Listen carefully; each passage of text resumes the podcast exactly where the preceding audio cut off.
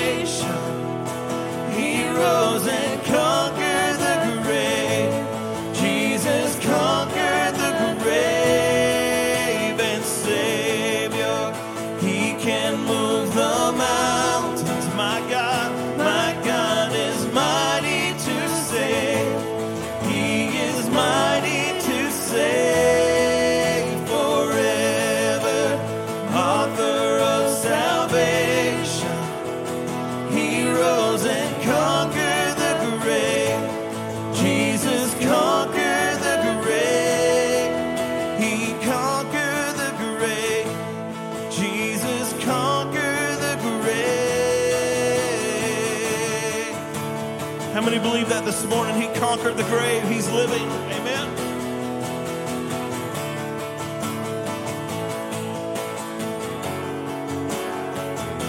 Can we give him a hand this morning? Thank you, Jesus. Amen.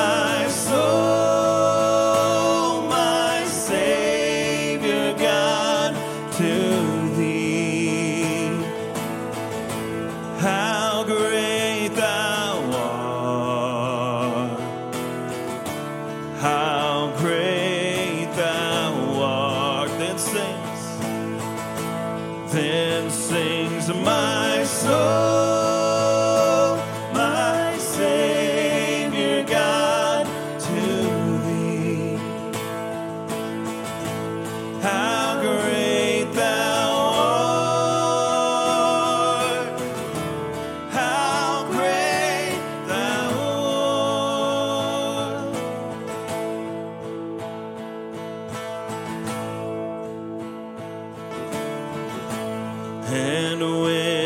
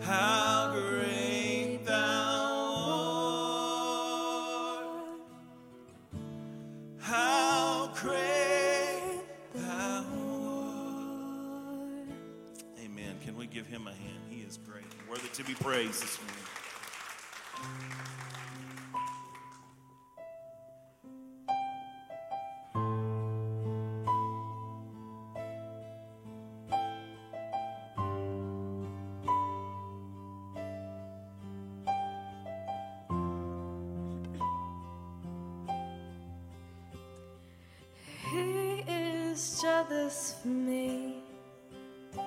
He loves like a hurricane, I am a tree, bending beneath the weight of his wind and mercy. When all of a sudden I am unaware of these afflictions eclipsed by glory. And I realize just how beautiful you are and how great your affections are for me. And oh,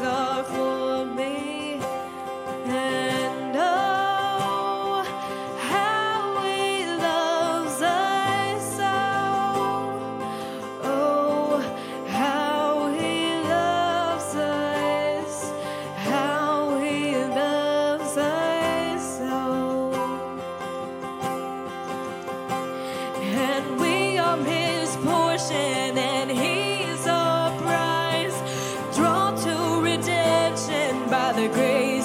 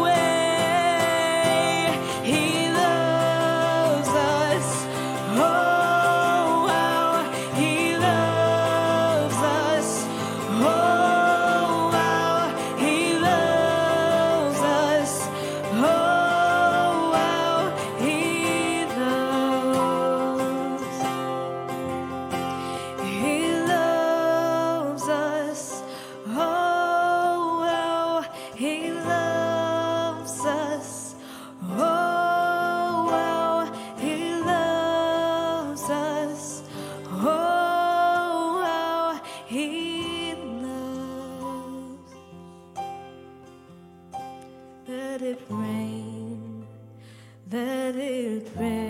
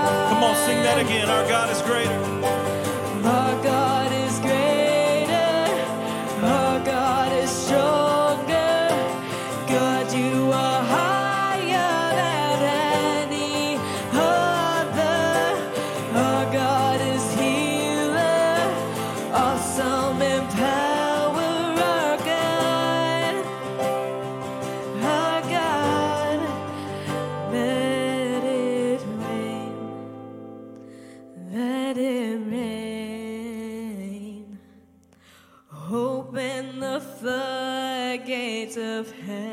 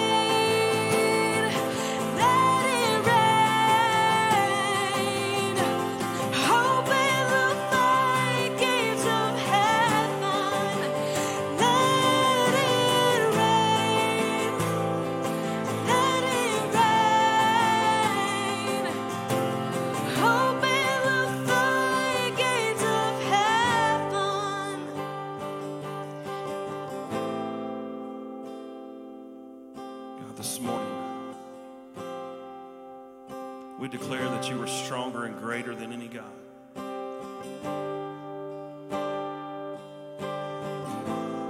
And we need a touch from you, and I pray this morning your Holy Spirit will pour all over this place, that you will let it rain, that you'll open up the floodgates and rain in us this morning as we seek you, as we seek your face, as we need a touch from you, the Almighty God. Just open up your floodgates this morning in our hearts.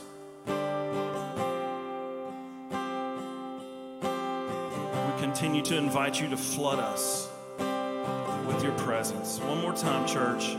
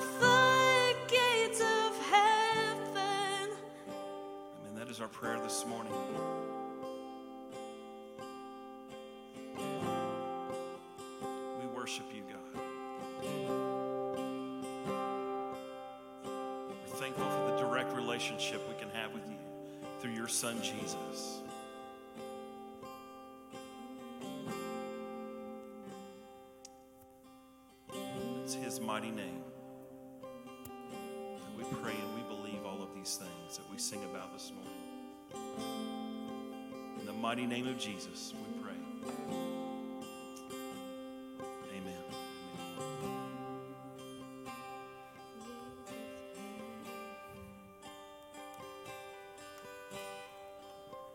Amen.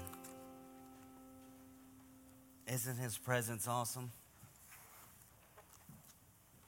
Isn't it great to have a place that we can come to to get away from it all? No judgment. To join together and worship God and grow together.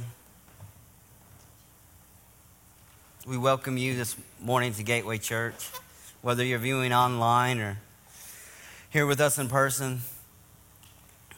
You're uh, very precious to us, each and every one of you. Um, we've been in the series A Better Life. And how many of you could say, I know the pastors probably ask you this every week, but how many is ready for a better life? Amen. How many is ready for a better year?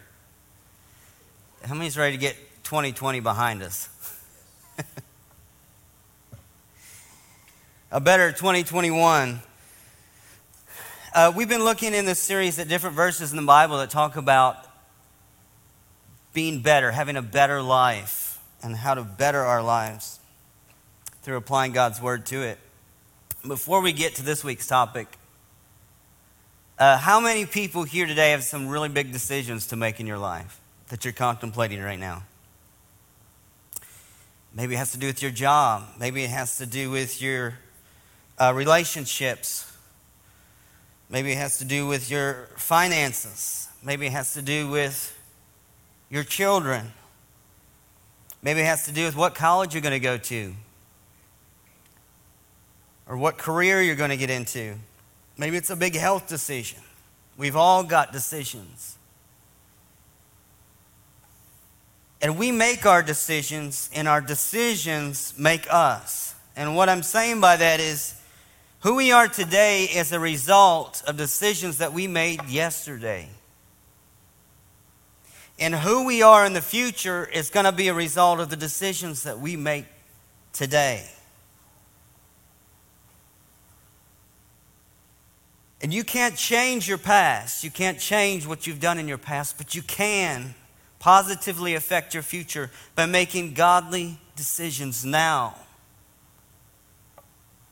That'll change your future for the better, that'll put you on a trajectory of blessing and favor before God.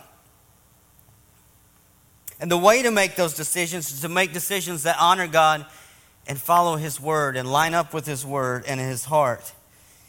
And the very first message that I ever preached was on wisdom. And at 12 years old, the irony is I had none. so, but it was the very first message I preached. And, you know, when I think, have you ever thought, well, if I could go back and talk to my younger self, this is what I'd say. Well, if I could go back and talk to that 12 year old, I would tell him, first of all, stay away from the little Debbie's at grandma's. Second of all, uh, don't be so hard on yourself.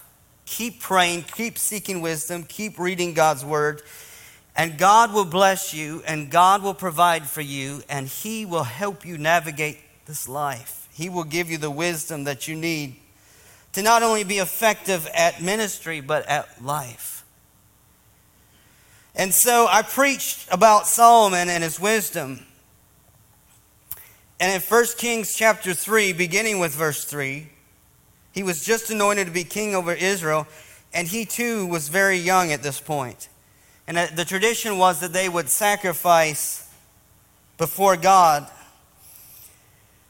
and Solomon, it says in verse 3, loved the Lord, walking in the statutes of David his father. Only he sacrificed and made offerings at the high places, because there was no temple at this time. It says, And the king went to Gibeon to sacrifice there, for there was the great high place. And Solomon used to offer thousand burnt offerings on that altar at Gibeon, the Lord appeared to Solomon in a dream by night, and, and God said, Ask what I shall give you. So imagine that. Imagine God coming to you in a dream and saying, Whatever you want, if you could have any one thing, ask me for it. Now, some of you smart Alex are going to be like, I want more wishes, right? And I would answer you in my Robin Williams voice, but it, it, I'm not very good at impersonations. But if you can't ask for only one thing, God gives you that. How many of you would go straight for money? Show me the money. Or fancy cars. Or a big house. Or for fame or for a good looking, faithful, godly spouse. Imagine that if God said you can have anything, what would it be? And let's see what Solomon's reply was. In verse 6, it says, You have shown great and steadfast love to your servant David, my father, because he walked before you in faithfulness, in righteousness, and in uprightness of heart towards you. And you have kept for him this great and steadfast love, and hath given him a son to sit on his throne this day. And now, O Lord my God, you have made your servant king in place of David my father, although I am but a child. I do not know how to go out or come in, and your servant is in the midst of your people, whom you have chosen, a great people, too many to be numbered or counted for multitude. Give your servant, therefore, an understanding mind to govern your people, that I may discern between good and evil. For who is able to govern this great people? You can have anything, Solomon. Ask of me. And what does Solomon ask for? He said, God, give me knowledge and wisdom to lead your people. And, and just to define that, wisdom is the ability to take the knowledge that you have and apply it effectively to your life. And godly wisdom is the ability to take the knowledge of God's word and God's heart and apply that to your life. And in verse 10, it says, It pleased the Lord that Solomon had asked this. And God said to him, Because you have asked this, and have not asked for yourself long life or riches or life of your enemies, so that none like you has been before you, or, or the life of your enemies, but have asked for yourself understanding and to discern what is right. Behold, I'll do according to your word. Behold, you, you give you a wise and discerning mind, so that none like you has been before you, and none like you shall rise after you. I give you also what you have not asked, both riches and honor, so that no other king shall compare to you all your days. And if you walk in my ways and keep my statutes and my commandments, as your father David walked, I will lengthen your days. So King Solomon went on to be the wisest man that ever lived, renowned throughout the whole known world for his wisdom, his wealth, his fame. Even to this day, none has arose before him wiser or after, as God had promised. And he wrote several of the works of the Bible, including Proverbs, Ecclesiastes, and the Song of Solomon, have all been attributed to him. He wrote more about wisdom than any other author in Scripture. And, and over and over again, he would use the phrase, wisdom is better than blank. In Ecclesiastes 9 and verse 18, he said, Wisdom is better than the weapons of war. You would think a king, especially in his time, the one with the most advanced weapons, the biggest army, the most highly trained infantry, would be the most powerful. But Solomon knew that having the best weaponry in the world, but not having the wisdom to use it, that wisdom was so much better than weapons of war. And, and 9 and 16 says, But I say to you that wisdom is better than might. So King Solomon settles the debate that brains are better than brawn. That you can be the strongest person in the world, but if you don't have the mind and the wisdom, you're at a deficit in your life. Proverbs 16 and verse 16 says, But how much better to get wisdom than gold? To get understanding is to be chosen rather than silver.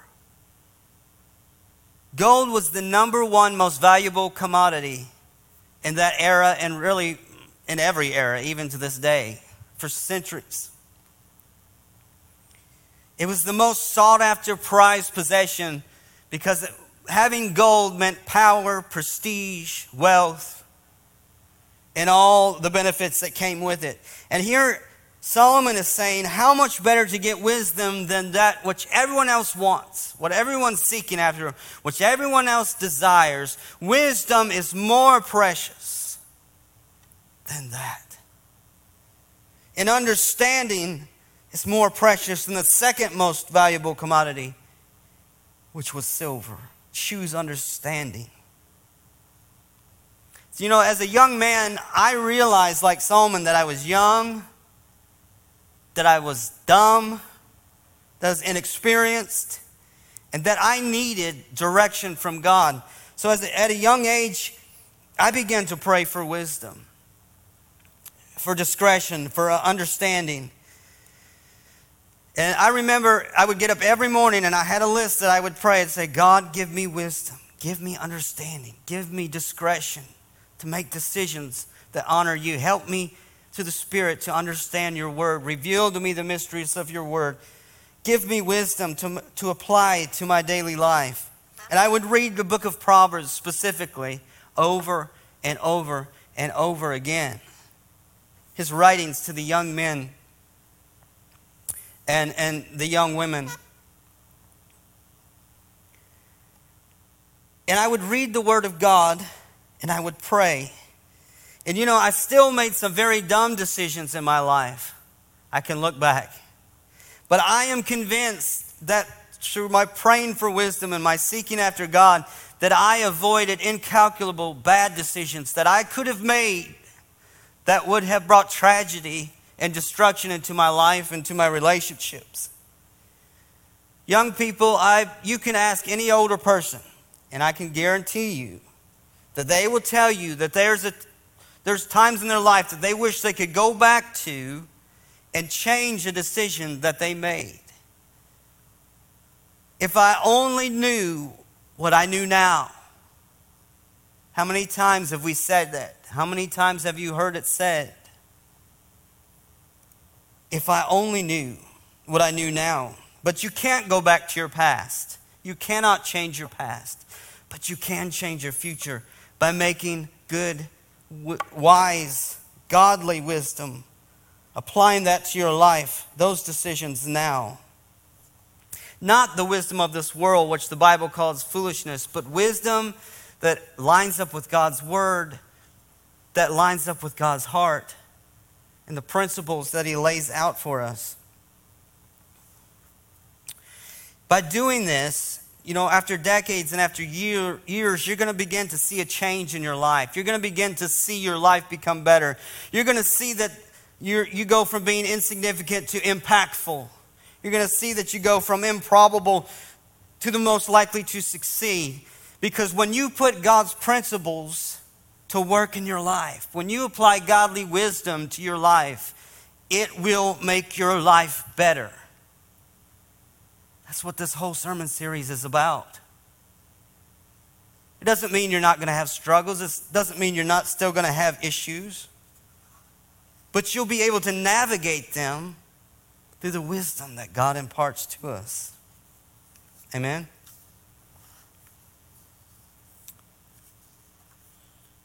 Proverbs, and I just want to say this I know this is not the most exciting message to preach or to sit and listen to, but we need this wisdom now more than ever. This is so important. As church leadership, it is so important that we give you practical teaching that you can apply to your life, that you can take out of here and use every day. If your marriage is in trouble, you need relational wisdom. If you're having financial issues, you need financial wisdom. It's all in the Bible, it's all there. If you're making decisions about where to go to school, about your relationships, whatever it is, these big decisions that you're making, you need wisdom. You need God's direction. And I don't know, they liked this one in the first service. I said, if you have teenagers, you need wisdom.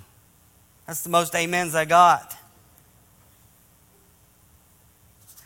Proverbs 4, beginning verse 7 says, The beginning of wisdom is this get wisdom and whatever you get, get insight. Solomon's saying, whatever you do, whatever you seek after, whatever it is in life that you're after, if you don't get anything else, get wisdom. If you don't seek after anything else, seek wisdom. Because wisdom is supreme. If you want to glorify God, if you want to make a difference in this world, if you want to live a victorious, impactful life, meaningful life, you need wisdom. You may be sitting here thinking, well, I don't have the mental capacity. You know, I just barely squeaked through school. Or I've got a learning disability. Or, that's not what I'm talking about. This is for anyone. I'm not talking about worldly wisdom and knowledge. I'm talking about a God who's not respecter of persons, who the Bible says will give wisdom freely to whoever asks, if you seek after it. Amen. Whatever it costs, seek wisdom. It's more valuable than any commodity that this whole world pursues. Wisdom is better than gold, Solomon said. And though it may cost you friends, it may cost you money, it may cost you prestige or time, seek wisdom above all else. It will transform your life. And, and throughout Solomon's writings, he talks about, he contrasts the foolish and the wise. And talks about not to be a fool, but to be wise. And how many people, when you look back at you know, when you were younger, you really thought you were it. You really thought you were cool. You really thought you had it all together. And now you look back at pictures of yourself and you're like, how could I dress that way? Or how could I have had that hairstyle? Or what was I thinking?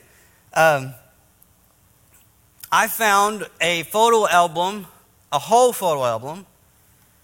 I had a cat in middle school, and I had a full, whole photo album of pictures of me and that cat. Was all that was in that photo album. Matter of fact, one picture was so embarrassing. It had me with my trombone and my cat. And uh, we started dating my wife. I said, you know, this has got to go. She cannot see this. So I threw it as far as the east is from the west, never to be remembered again. Um, and I've looked back at some of my old notes from where I preached, and I'd be like, man, what were you thinking? How, why would you say that? I didn't know any better because a fool most often does not know that they're a fool. I thought I was wise. I thought I knew. I thought I had it all together. But a fool, number one, will act before they think. How many of you act before you think sometimes? I think we all do. How many, how many of you impulse buy? Don't really think it through, you just buy it, and then later you're like, that was a waste of money. It's sat in your garage for three years. How many of you occasionally hurt someone that you love because you can't keep your mouth shut? You fail to think about what you're going to say before you utter it. How many of you has had too much pride to ask for help? When you're struggling, when you're going through something and you struggled for years with the same thing because you're too foolish to say, hey, I need help getting through this. Help me get through this. Give me some wisdom. Give me some direction. Have you ever been through a situation like this? Proverbs 13 and verse 16 says, Every prudent man acts with knowledge. So, in other words, before he acts, he thinks about what he's going to do. He thinks about the ramifications of what he's going to do. He looks at God's word and what God's word says about what he's going to do, and then he acts. It says, But a fool flaunts his folly. In other words, a fool does not think before he acts. He acts and then deals with the consequences often living in regret for the decisions that they have made. Thirdly, a fool will spend all they earn. And Proverbs 21 and verse 20 says, Precious treasure and oil are in a wise man's dwelling, but a foolish man devours it all. So he eats it all, he spends it all, and you know, they say, well, you know, the American, the American way of life is to have a pretty high amount of debt for every household. And everybody's doing it. You know, everybody just, doesn't mean everybody's wise. Uh, it's not wise to straddle yourself with so much debt that you're one paycheck away from financial disaster. We need to be, get wisdom. I don't know how many people I've talked to who struggle to pay their basic necessities, their utility bills. And you look at them, and all four of them and the dog has got an $1,100 phone and the payment that goes with it. They got big screen TVs in every room of the house that they never watch because they're always on their phone. They got a giant SUV with a giant car payment, and they're struggling to get by. We need wisdom. There is practical money managing wisdom in God's Word that you can apply to your life. And we need that. Amen. And, and, fools hurt those they love. Proverbs 14 and verse 1. The wisest of wisdom builds her house. The wisest of women, excuse me, builds her house, but with folly, her own hands tear it down this house that she's built, that she dreamed about, that she her children, her family, her husband that she'd built with her own folly, she's tearing it down. Fools hurt those that they love. What does he do? He's domineering, he's angry, he's unsufferable, and provokes his children to wrath and doesn't honor his wife. Foolish people will tear down the ones that love them the most. The ones that would go to the end of the earth for them, that would do anything for them, that would stick with them through anything, who love them. A fool attack his own. I've seen it so many times. Foolish people don't know what they have in a relationship till it's over. They don't recognize the value. And lastly, fools think they know it all. Proverbs 12 and 15. The way of a fool is right in his own eyes, but a wise man listens to advice. Now, how many of you had someone's mug pass across your mind as I read that?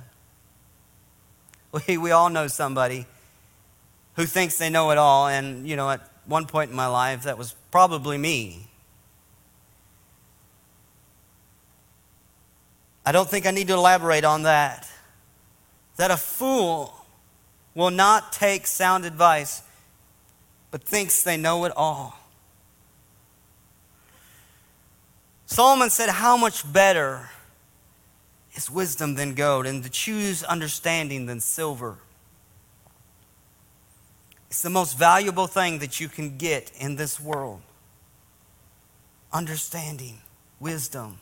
It's supreme. We need it. I need it. You need it. We all need it. It'll change the trajectory of your life. I'm telling you, your life will be so much better when you start using godly wisdom, when you get it and apply it to your life. You can impact more people and make decisions not based on worldly wisdom, but on godly wisdom, which can see beyond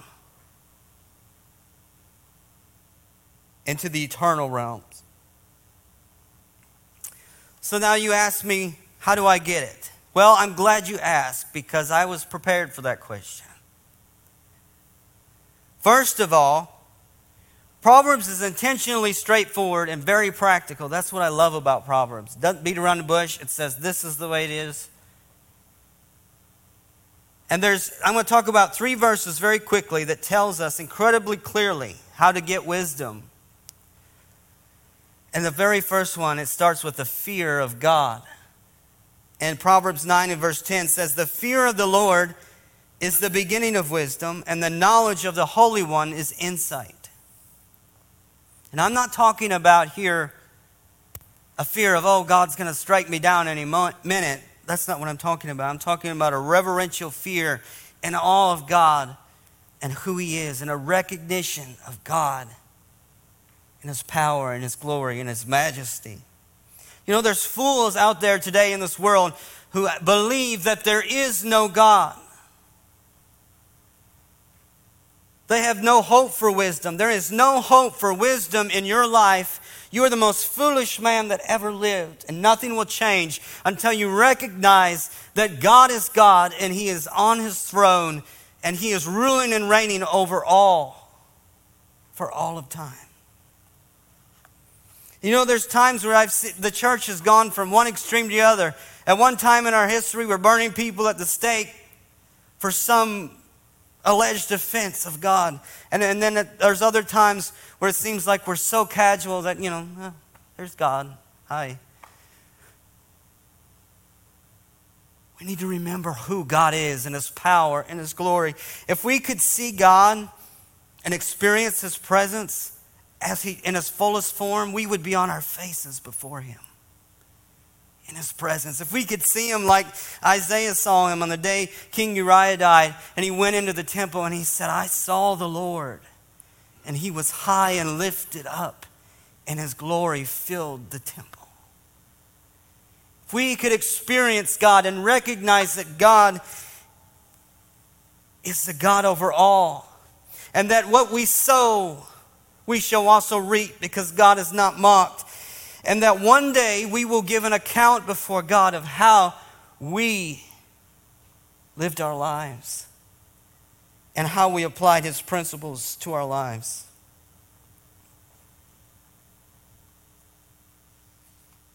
If we could experience God in that way, we'd no longer be thinking, worried about what anyone thought or all these little peripheral, insignificant things that we stress about and worry about. And we'd be thinking more in a heavenly mindset that my decisions that I am making today have not only an, uh, a momentary impact, but it can have an eternal impact. I need to weigh my decisions based on what God says in His Word. How will this glorify God? How will this make His name known? How will this represent Christ? How will this further His kingdom? How will this help me be more like Christ? The psalmist said, The fool has said in his heart that there is no God.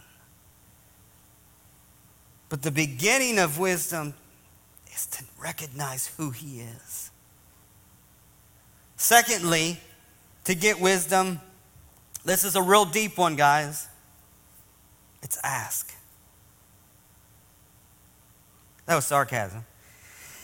James 1 and verse 5 says, If any of you lack wisdom, let him ask God, who gives generously to all without reproach, and it will be given him. But let him ask in faith without doubting, for the one who doubts is like the wave of the sea that is driven and tossed with the wind. Wisdom is for anyone. If you lack wisdom in your life, all you have to do is ask of God. And He promised that if you believe, He would give you wisdom. You seek Him out. You read His Word. You come to church. You listen. God is going to impart wisdom to you.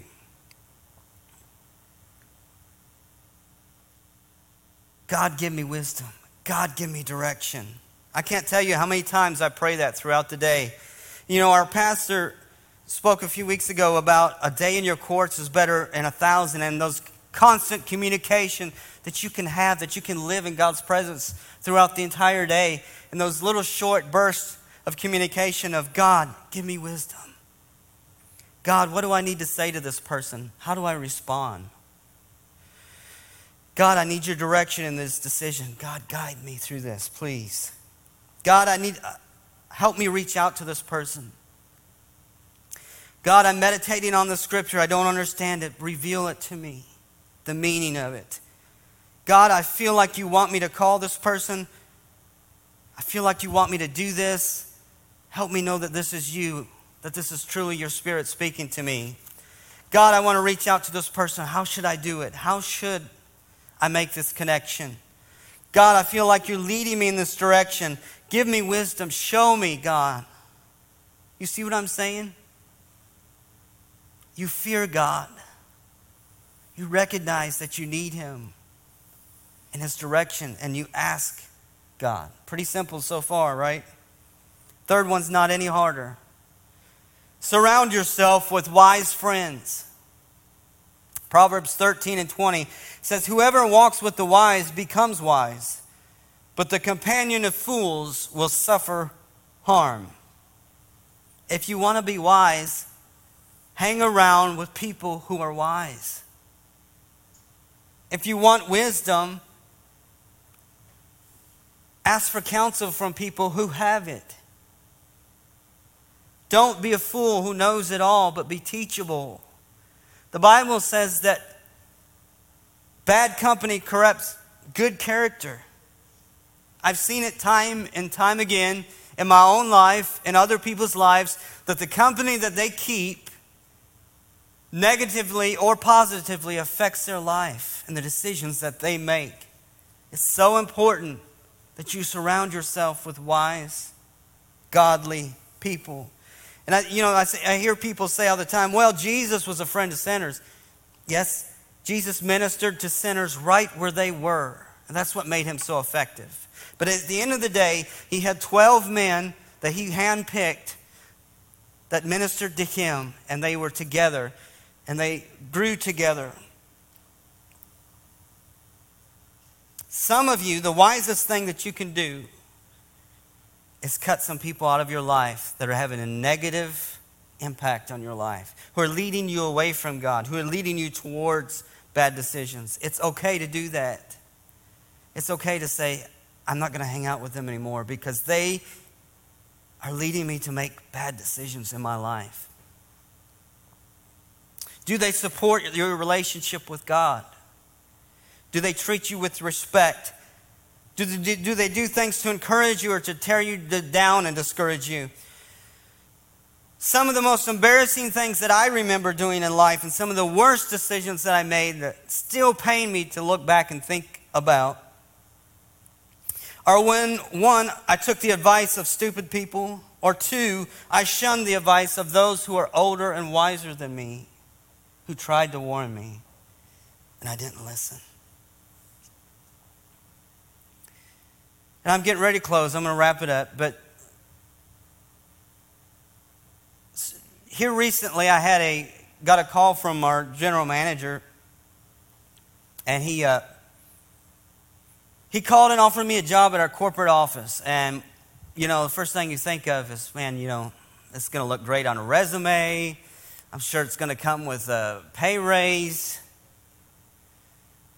It could lead to even better opportunities. But I did three things. He wanted a decision right away. He's like, I need this real quick. We got to move quick. We got to fill this position. I recognized, number one, that God was sovereign and that I needed to consult Him in that decision. Number two, I asked God for wisdom. I said, God, I need your direction. I need your guidance in this. I need to make sure this decision is what you would have me to do. And third, I spoke to several people that I know and look up to and see as having godly wisdom. And I asked them to pray with me and talk with me about it. And one such person, we, I was on the phone at work and she was at work and I called her up and she prayed with me right there on the phone and we prayed together. And she prayed, God, give him the wisdom and discretion and the understanding to make this decision and to make the right decision. And in that moment, I knew what I had to do. And I made a decision and I turned that job down. And I haven't regretted it since. And I've had several confirmations that tells me that what I decided was a good decision. How many times, if I had done that before, had I saved myself from trouble, from evil, from tragedy? If I had just applied godly wisdom to the decisions that I've made, instead of by the seat of my pants and by my own intuition making decisions.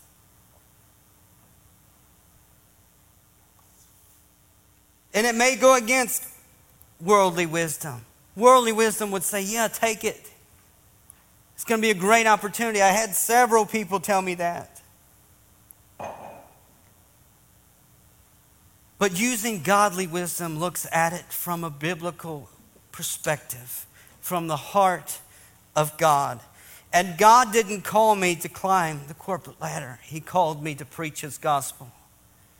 And He knows, and He sees, and He has a plan. And if I follow His plan, I'm going to be okay. If I follow His wisdom, I'm going to succeed. One wisdom will bring you temporary rewards, but using godly wisdom will bring you eternal rewards. It cannot be valued. There's wisdom for you. Don't sell out to the meaningless things of this life.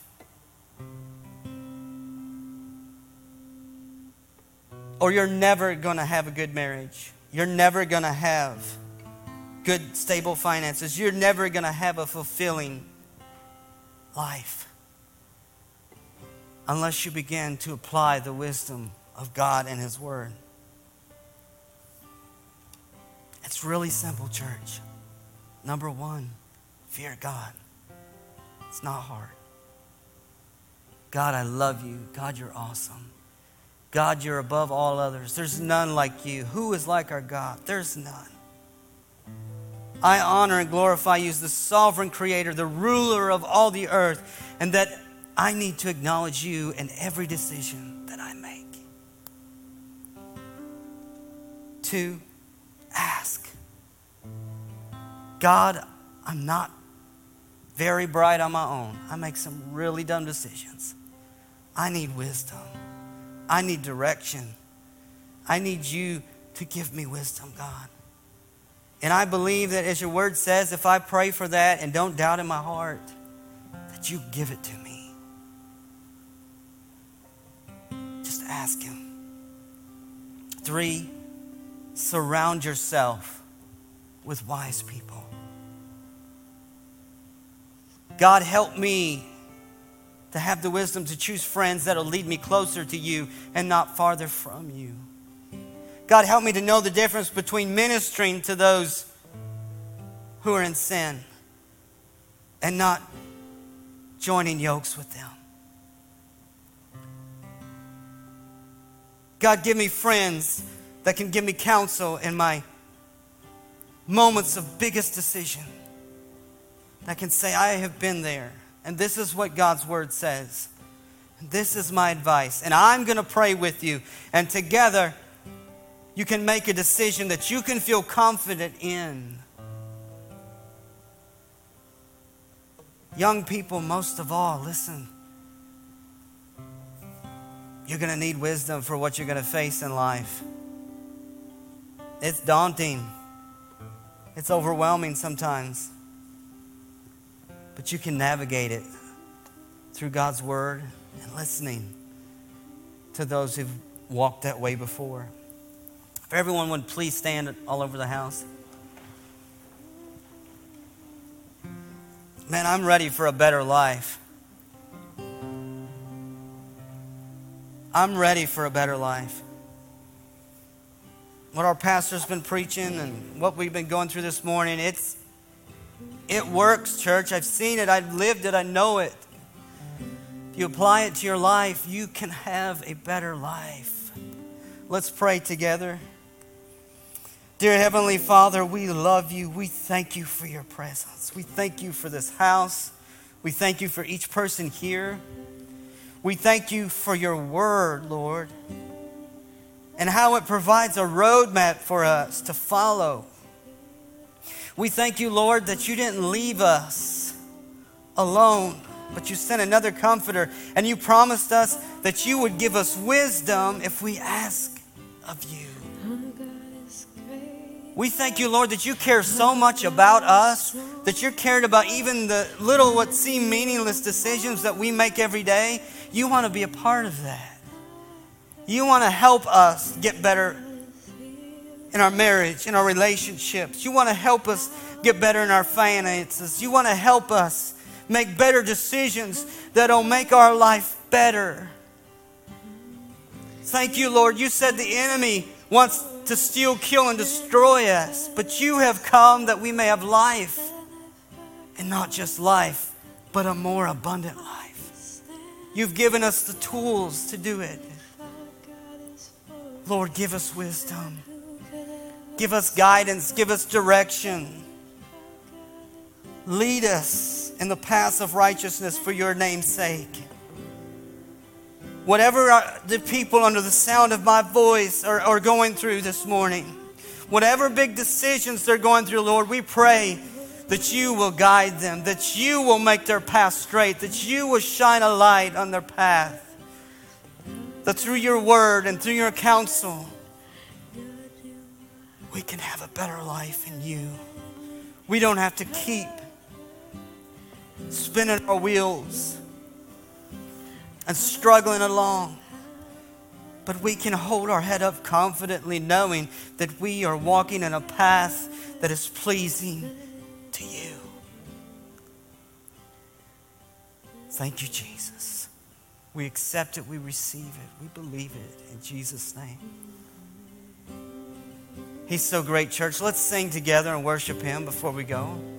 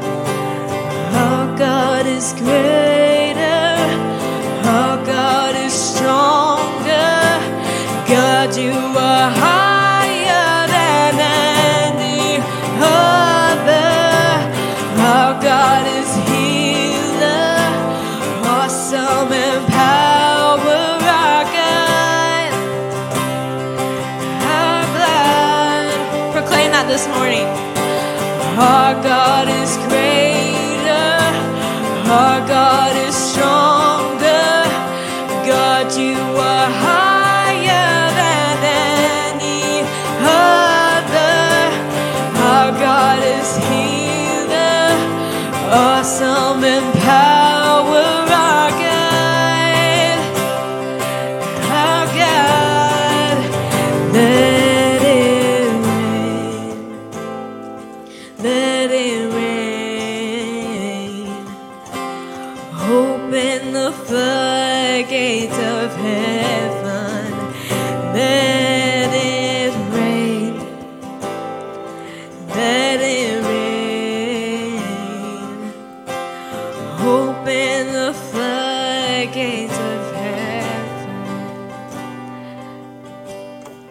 that song because it says, if our God is for us, then who can stop us? If, you know, our God can stand against, our God is stronger and our God is greater. So when you sing that, sing it like you mean it. Sing it like you're telling the world that you know that. Tell, let people know that you know that. Say it like you mean it.